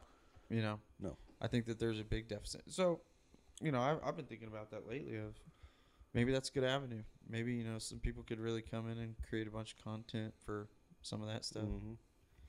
For sure. I I wish I knew the answer to why it won't be big enough, but I don't. I just my only answer I got is it's the money, man. Yeah. Like money's everything and anything. Right. So Your uh your dad invented a uh, a staple in the crappie industry, a, a, Yeah. a product in the crappie industry. Run me through kind of the journey of. Uh, of, of that, what it's called, where it came from, you know, the problem that turned into a solution that turned into a product. Kind of run me through even some early days in that and kind of like what you guys experienced and can you give me some background on that give me some give me the nitty gritty on grip and check and how it came to and where it's now and can you run down the grip and check road Yeah. Um he used for my birthday every year we'd go crappie fishing in December thirty first. And that's when they'd all be stacked up. We'd six or seven of us go out in the boat and catch a ton of fish. Well, all the fish we caught were right at nine, ten inches, just a lot of small fish. And before it was just that regular old Frabill easy checker. Had no sides on it or anything. You'd always get finned trying to put the fish in there. And he my dad's very creative. I mean he he can build anything. he can build anything. it blows my mind I mean, he could invent a thousand more things if he wanted to. But but he's always like trinketing he always has Yeah. a project oh yeah, he's a project guy yes, for sure. always is working on something if it's like always. hey, I'm building Kindle bed frame, or Yeah.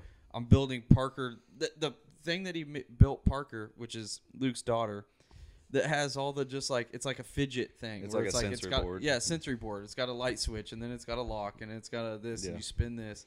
Like, he spent like but he doesn't half-ass anything. no, either. he spent like thirty some hours building it. Yes, you don't half-ass anything. Everything's like Yeah. engineered and perfectly and symmetrical and like he's very very attention to detail and stuff like that. So run me through like the product and yeah, he uh kind of drew it up. He took. I remember him drew, like got this professional pad and he drew a bunch of designs up and stuff, and then.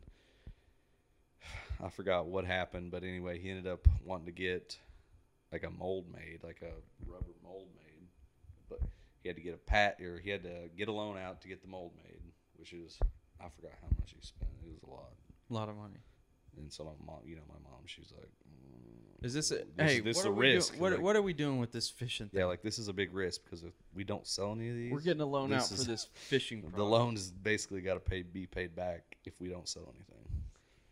I mean, the loan's got to be paid back regardless, but if we don't sell anything, it's coming out of our pocket now. But so at the time, it was a bit of a gamble. it was a big gamble, like a big Yeah. gamble. So he got the mold made. It was it's still being built out in Grandview by a place that makes Harley Davidson taillights. Mhm. And so we got that made, got some prototypes made, a bunch of different prototypes, tested them out, figured out which one that worked the best. Um, For those that don't know, run us through what the grip and check is. It's what, a- it's the a- product that we're talking it's a crappie measure. It's it's green. It's indestructible. Everybody's seen it. Everybody's seen it. Sold it.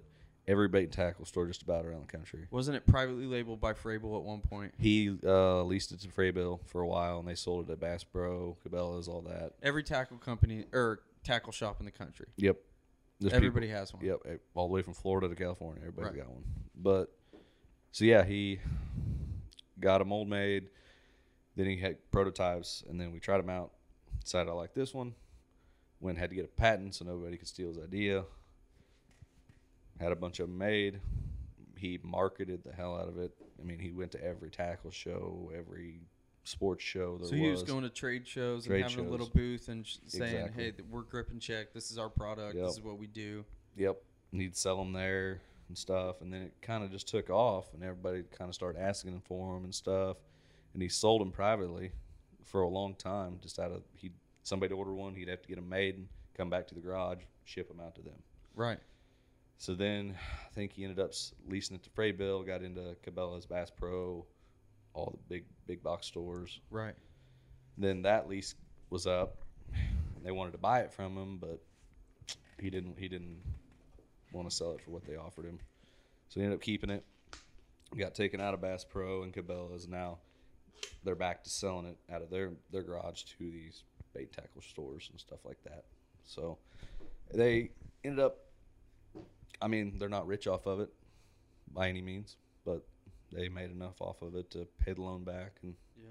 it's something he likes doing. I mean, it's crazy to think that like you're out fishing and you see pictures on Facebook of people using them, and you're like, that's pretty crazy. Yeah.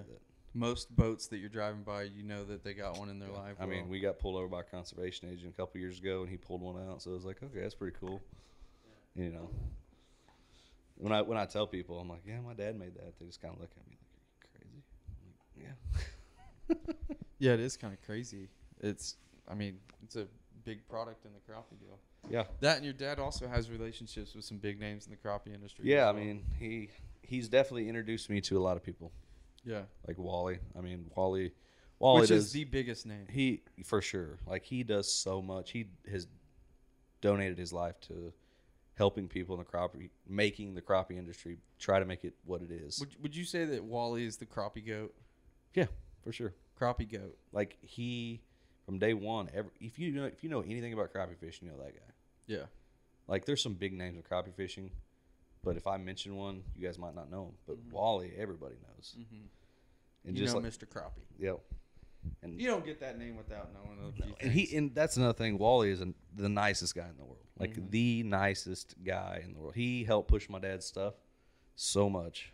I mean, anywhere from he gave out crappie measures just a couple years ago to every guy in the uh, tournament, and he gave my dad's out instead of his. really. Yeah, which is super nice. I mean, you just helping some some other person out pushing their product Yeah. which he didn't have to do. So he's by far the nicest guy I know, though. I mean, he'll do anything for you. So, Mm-hmm. yep, he, uh, him and my dad fished a tournament down like the Ozarks years ago. And that's when they got uh, they were fishing somebody's dock. Somebody didn't like that they were fishing their dock, and you know you get those people that are like I own the lake and da da da. Oh yeah. And you're gonna get that anywhere you go with docks. But ended up throwing a rock at Wally's boat, put a big old chip in the fiberglass. Really. And they had to like call the sheriffs and everything. Have you ever had any problems with that? You fishing up close to somebody's dock and they. Uh, no, I've never had anybody yell at me or anything, but you can tell like most of the time I try to avoid it. Like if I see somebody out on their dock, I just won't fish it because I'm just like I don't want the confrontation. You know, I'll go fish another dock. Yeah. So, and, and it's kind of embarrassing because like you go up there and you try shooting their dock and you bang a lead head off their pontoon. It's like, Yeah, yeah. Dill don't give a fuck. no, he don't. Yeah. don't. He just. yeah, I just try to avoid it as much as possible. Uh. I was gonna ask you another question. I forgot it. Um, what do you think? Uh, this this year, how many tournaments do you think you're gonna fish crappie wise? Probably not many. Not many. I wish I could. Wish I had the time. My job takes up a lot of my time. Right. Which where do you work? I work at Ford Motor Company. I work nights. And the time I do get, most of the time I'm trying to hang out with my daughter and my wife. And Mm-hmm. If I go, you know, if I try to fish these tournaments, I'm going to be gone. I'm going to have to either take off a Friday, be gone all weekend, every weekend, not get to see them through the week. So it's mm-hmm. it, it's hard. But I would love to be be able to do it. Yeah. So most of your guys that are good, really good top finishers in all those tournaments are guides, mm-hmm. and they spend every day on the water. Right. And it's hard to compete with that. It's hard to compete with that when they're spending every day on the water looking at that graph, and you come out and haven't used it in three weeks, and yeah. it's nearly impossible to compete with them. So basically, just throwing your money away at that point. But Yeah. You become opinion. you you become a contributor and not a competitor. Exactly. I'm not saying it's not possible. I can't. I can't say that the weekend angler can't just go out and compete, but it's definitely a lot harder. Right. So Do you know uh, a Joey Johnson? Mhm. You do? I don't. I mean, I know him. I don't know him. I know him through social media. I think my dad went to high school with him Oh, really? in Oklahoma. Yeah, Say, I thought he was from Oklahoma. Vinita. Yeah. What uh what what what how how are you gonna afford to put the gas in the boat this year? With gas prices the way they are right now. I gotta know. Uh, work a lot of overtime. How much does it cost to fill up the boat? Well, I don't really know exactly because I don't ever fill it up. Never fill it up. No, it's just a lot of weight that, and I don't ever run enough to fill it up, and Right. it's super expensive. It's Yeah. fi- it's fifty gallons. Yeah. So, So, it, I mean, for my truck, it's about thirty-five gallons, and it costs me hundred and ten bucks right now. So, probably so how me- much would you put in to fish for a weekend? Maybe a. It's got two tanks on it, like a port and starboard tank. Mm-hmm. So I might fill one tank up, and it'll last me easily through the weekend. Mm-hmm. The only time I'd ever fill it completely up is if I was fishing tournament and I had to run sixty miles or something. Yeah. But it's just a lot of extra weight, a lot of extra money that you don't have to spend. So, Right. Yeah, I'm ready to. I'm looking forward to going down the pontoon this year. Yeah. Yeah, I know. Me too. I'm ready to have some chill weekends at the lake. Yeah. That's. I, I will tell you this. Down at our lake house, me and Kai, got the.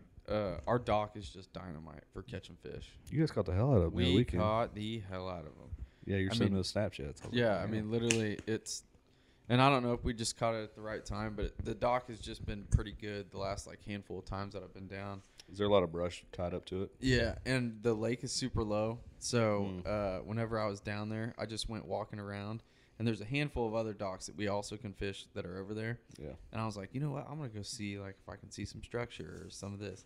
I went to another dock and I found this entire freaking PVC bed that I didn't know was there, and I caught uh like a three pound bass off of it whenever Q was down there like a year ago Really? and I didn't know that. But it, it would be like right now, or whenever the lake is like where it usually is, it would be eight foot underwater. You know, but I could see it the other night whenever I was down there. Yeah. And I was like, oh, makes sense why I caught that fish off of that. And then I also was like, all right, this slip right in front of it, that's where that thing is. Okay, noted. Yeah. Whenever the lake fills back up. Also got a hook in the foot after that. Yeah, I did get a hook in my foot. I tried. yeah, it was not good. I had to rip it out. That stuff happens. But yeah, you guys caught a lot. How many did you guys end up catching? Uh, we didn't have a limit. I don't know. You guys had a pretty good bucket full. of Yeah, I think we may- maybe had like 22 or something like Yeah. that. But we cleaned them up and ate them, and Heck it was yeah. good.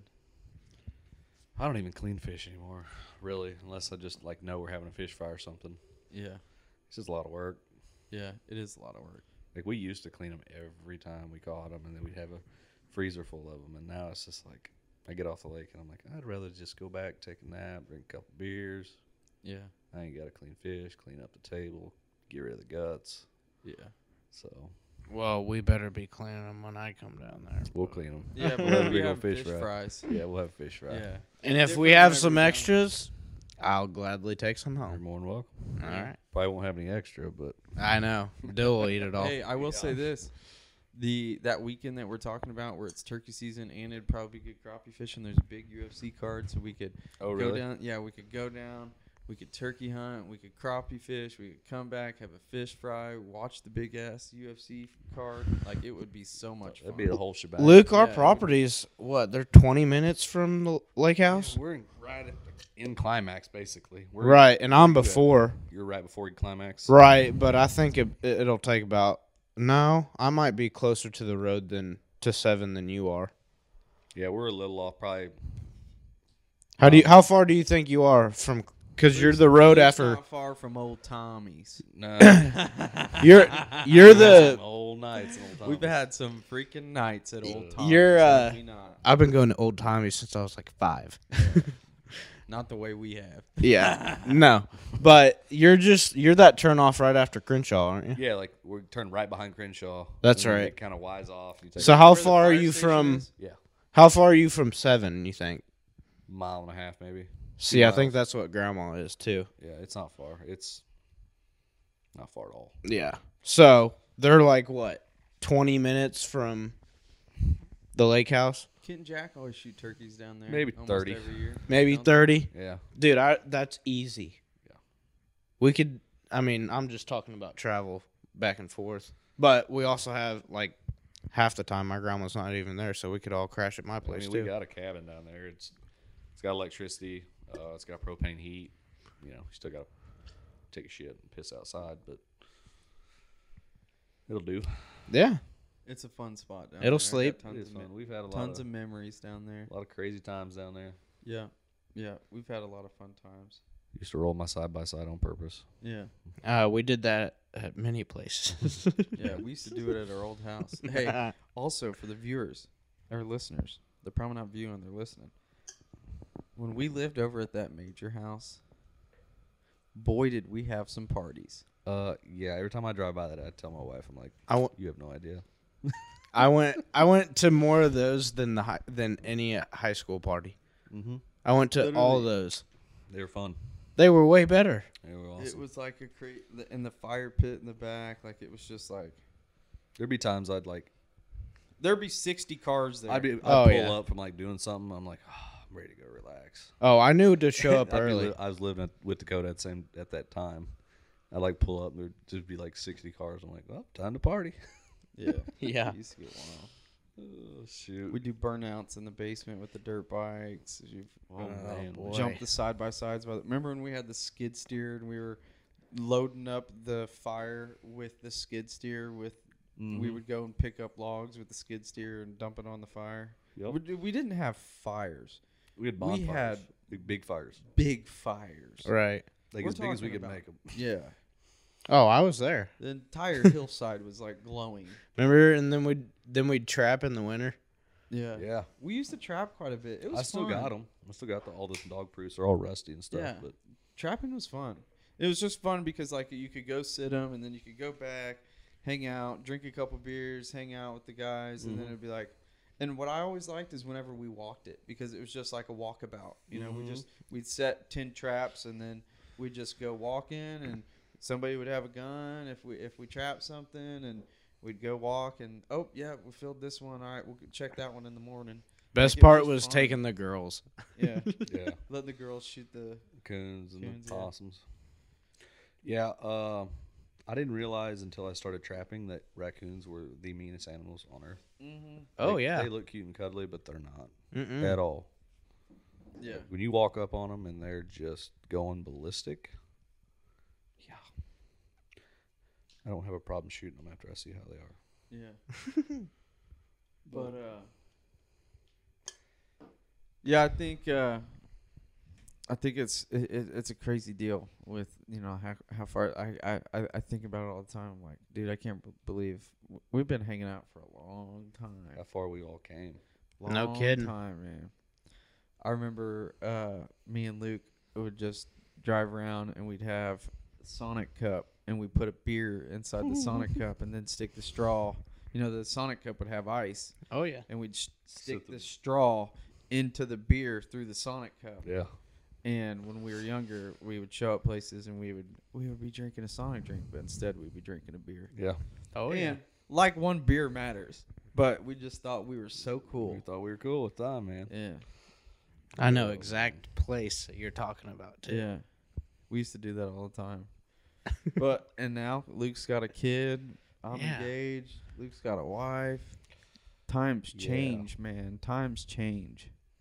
Kid will change you. That's for damn sure. Yeah, run us through that. What's it like having a kid, dude? It's insane, man. It's the best thing ever, for sure. But there's a lot. Like, don't get me wrong. I love my daughter more than anything in the world, and I love hanging out with her. Mm-hmm. But there's a lot of stuff you can't do now. Yeah, for sure. You know, you're limited. Your time. it's not like, oh, let's go to the lake. I don't think that you can be as uh uh like impulsive.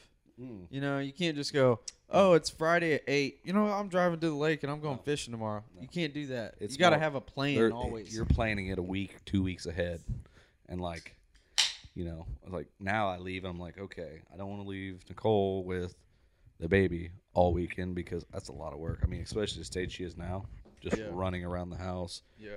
throwing tantrums, doing, Terrorizing terrorizing everything. everything. and it takes a lot out of her doing that. Yeah. So I got to make sure that you know somebody's going to be like her mom comes up and helps watch the baby for a little bit. But if she's not coming up, I can't leave because I feel bad Not Right. that she cares, but I feel bad leaving. Right. So, but no, dude, it's awesome.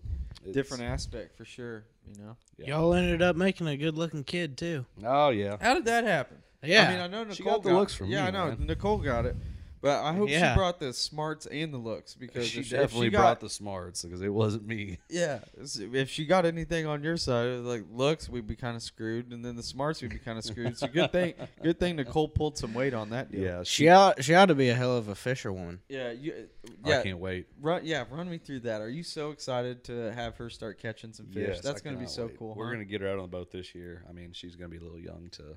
Do you think that she's going to be the best woman crappie fisherman on the planet? I'm gonna try to make her. I know Hell he yeah, is. you I are. know he is. I know he is. I love that. Kendall, Kendall got softball. Parker getting crappie fishing. Yep. Yeah. No. I just hope she wants. She's gonna grow up doing what she wants to do. I mean, I, I always used to say jokingly, is when I was a young dumb teenager, that if I ever have a kid, it better not be like a piano player. But Yeah. You well, know, th- if- there's going to be if- such a strong influence with the fishing stuff and like the things that you guys are passionate about. Yeah. It's going to be hard not to. You know what I mean? It's like, well, I mean, my dad bought her a softball bat at like three weeks old. So yeah, I can't imagine that. yeah, That- I mean, she's gonna be definitely influenced to do certain things. But whatever she ends up doing, I'll be happy with for sure. So, yeah, That Bailey line runs deep, man. yeah, Strong too. I mean, yeah, your dad, your grandpa, great guys. You, you're all right. I'm all right. yeah. Kendall, She's a lot better than I am. one of the best athletes, female athletes I've I don't ever know where been she around. got the athletic stuff from because I wasn't near as athletic as she was. Yeah, That's got to be She pretty kinda cool. One upped you on that. I mean, look at your brother. He was a way better tenor, tennis player than you. I agree. I'm no, just- for sure, I agree. your brother was a hell of a. You were a hell of a tennis player. Uh, I wasn't that good, but my brother's pretty good. I think I got uh dude, I here's one of the things that I think that I dealt with is I didn't whenever I was younger, I didn't like get the uh I didn't get the you have to spend a good amount of time. Like they always say that you have to spend like 10 that or maybe it's 50,000 or maybe it's 10. Can't remember. 10,000 hours at something to become an expert. And I didn't really understand that. Uh, editing was the biggest thing that I it just clicked for me and I'm like, "Oh, if you do something long enough, yeah. you pick up on things and you can be good at it." Yeah. And uh and this is just, you know, being transparent. I think that I just kind of bailed on stuff whenever I wasn't at the top of the game. Like if I would have Mhm. really dedicated myself to what I've dedicated to some of the things that I do now in life, like with tennis, if I would have really dedicated myself, I never, I like I we practice whenever school practice, Yeah. and like we would go play every once in a while.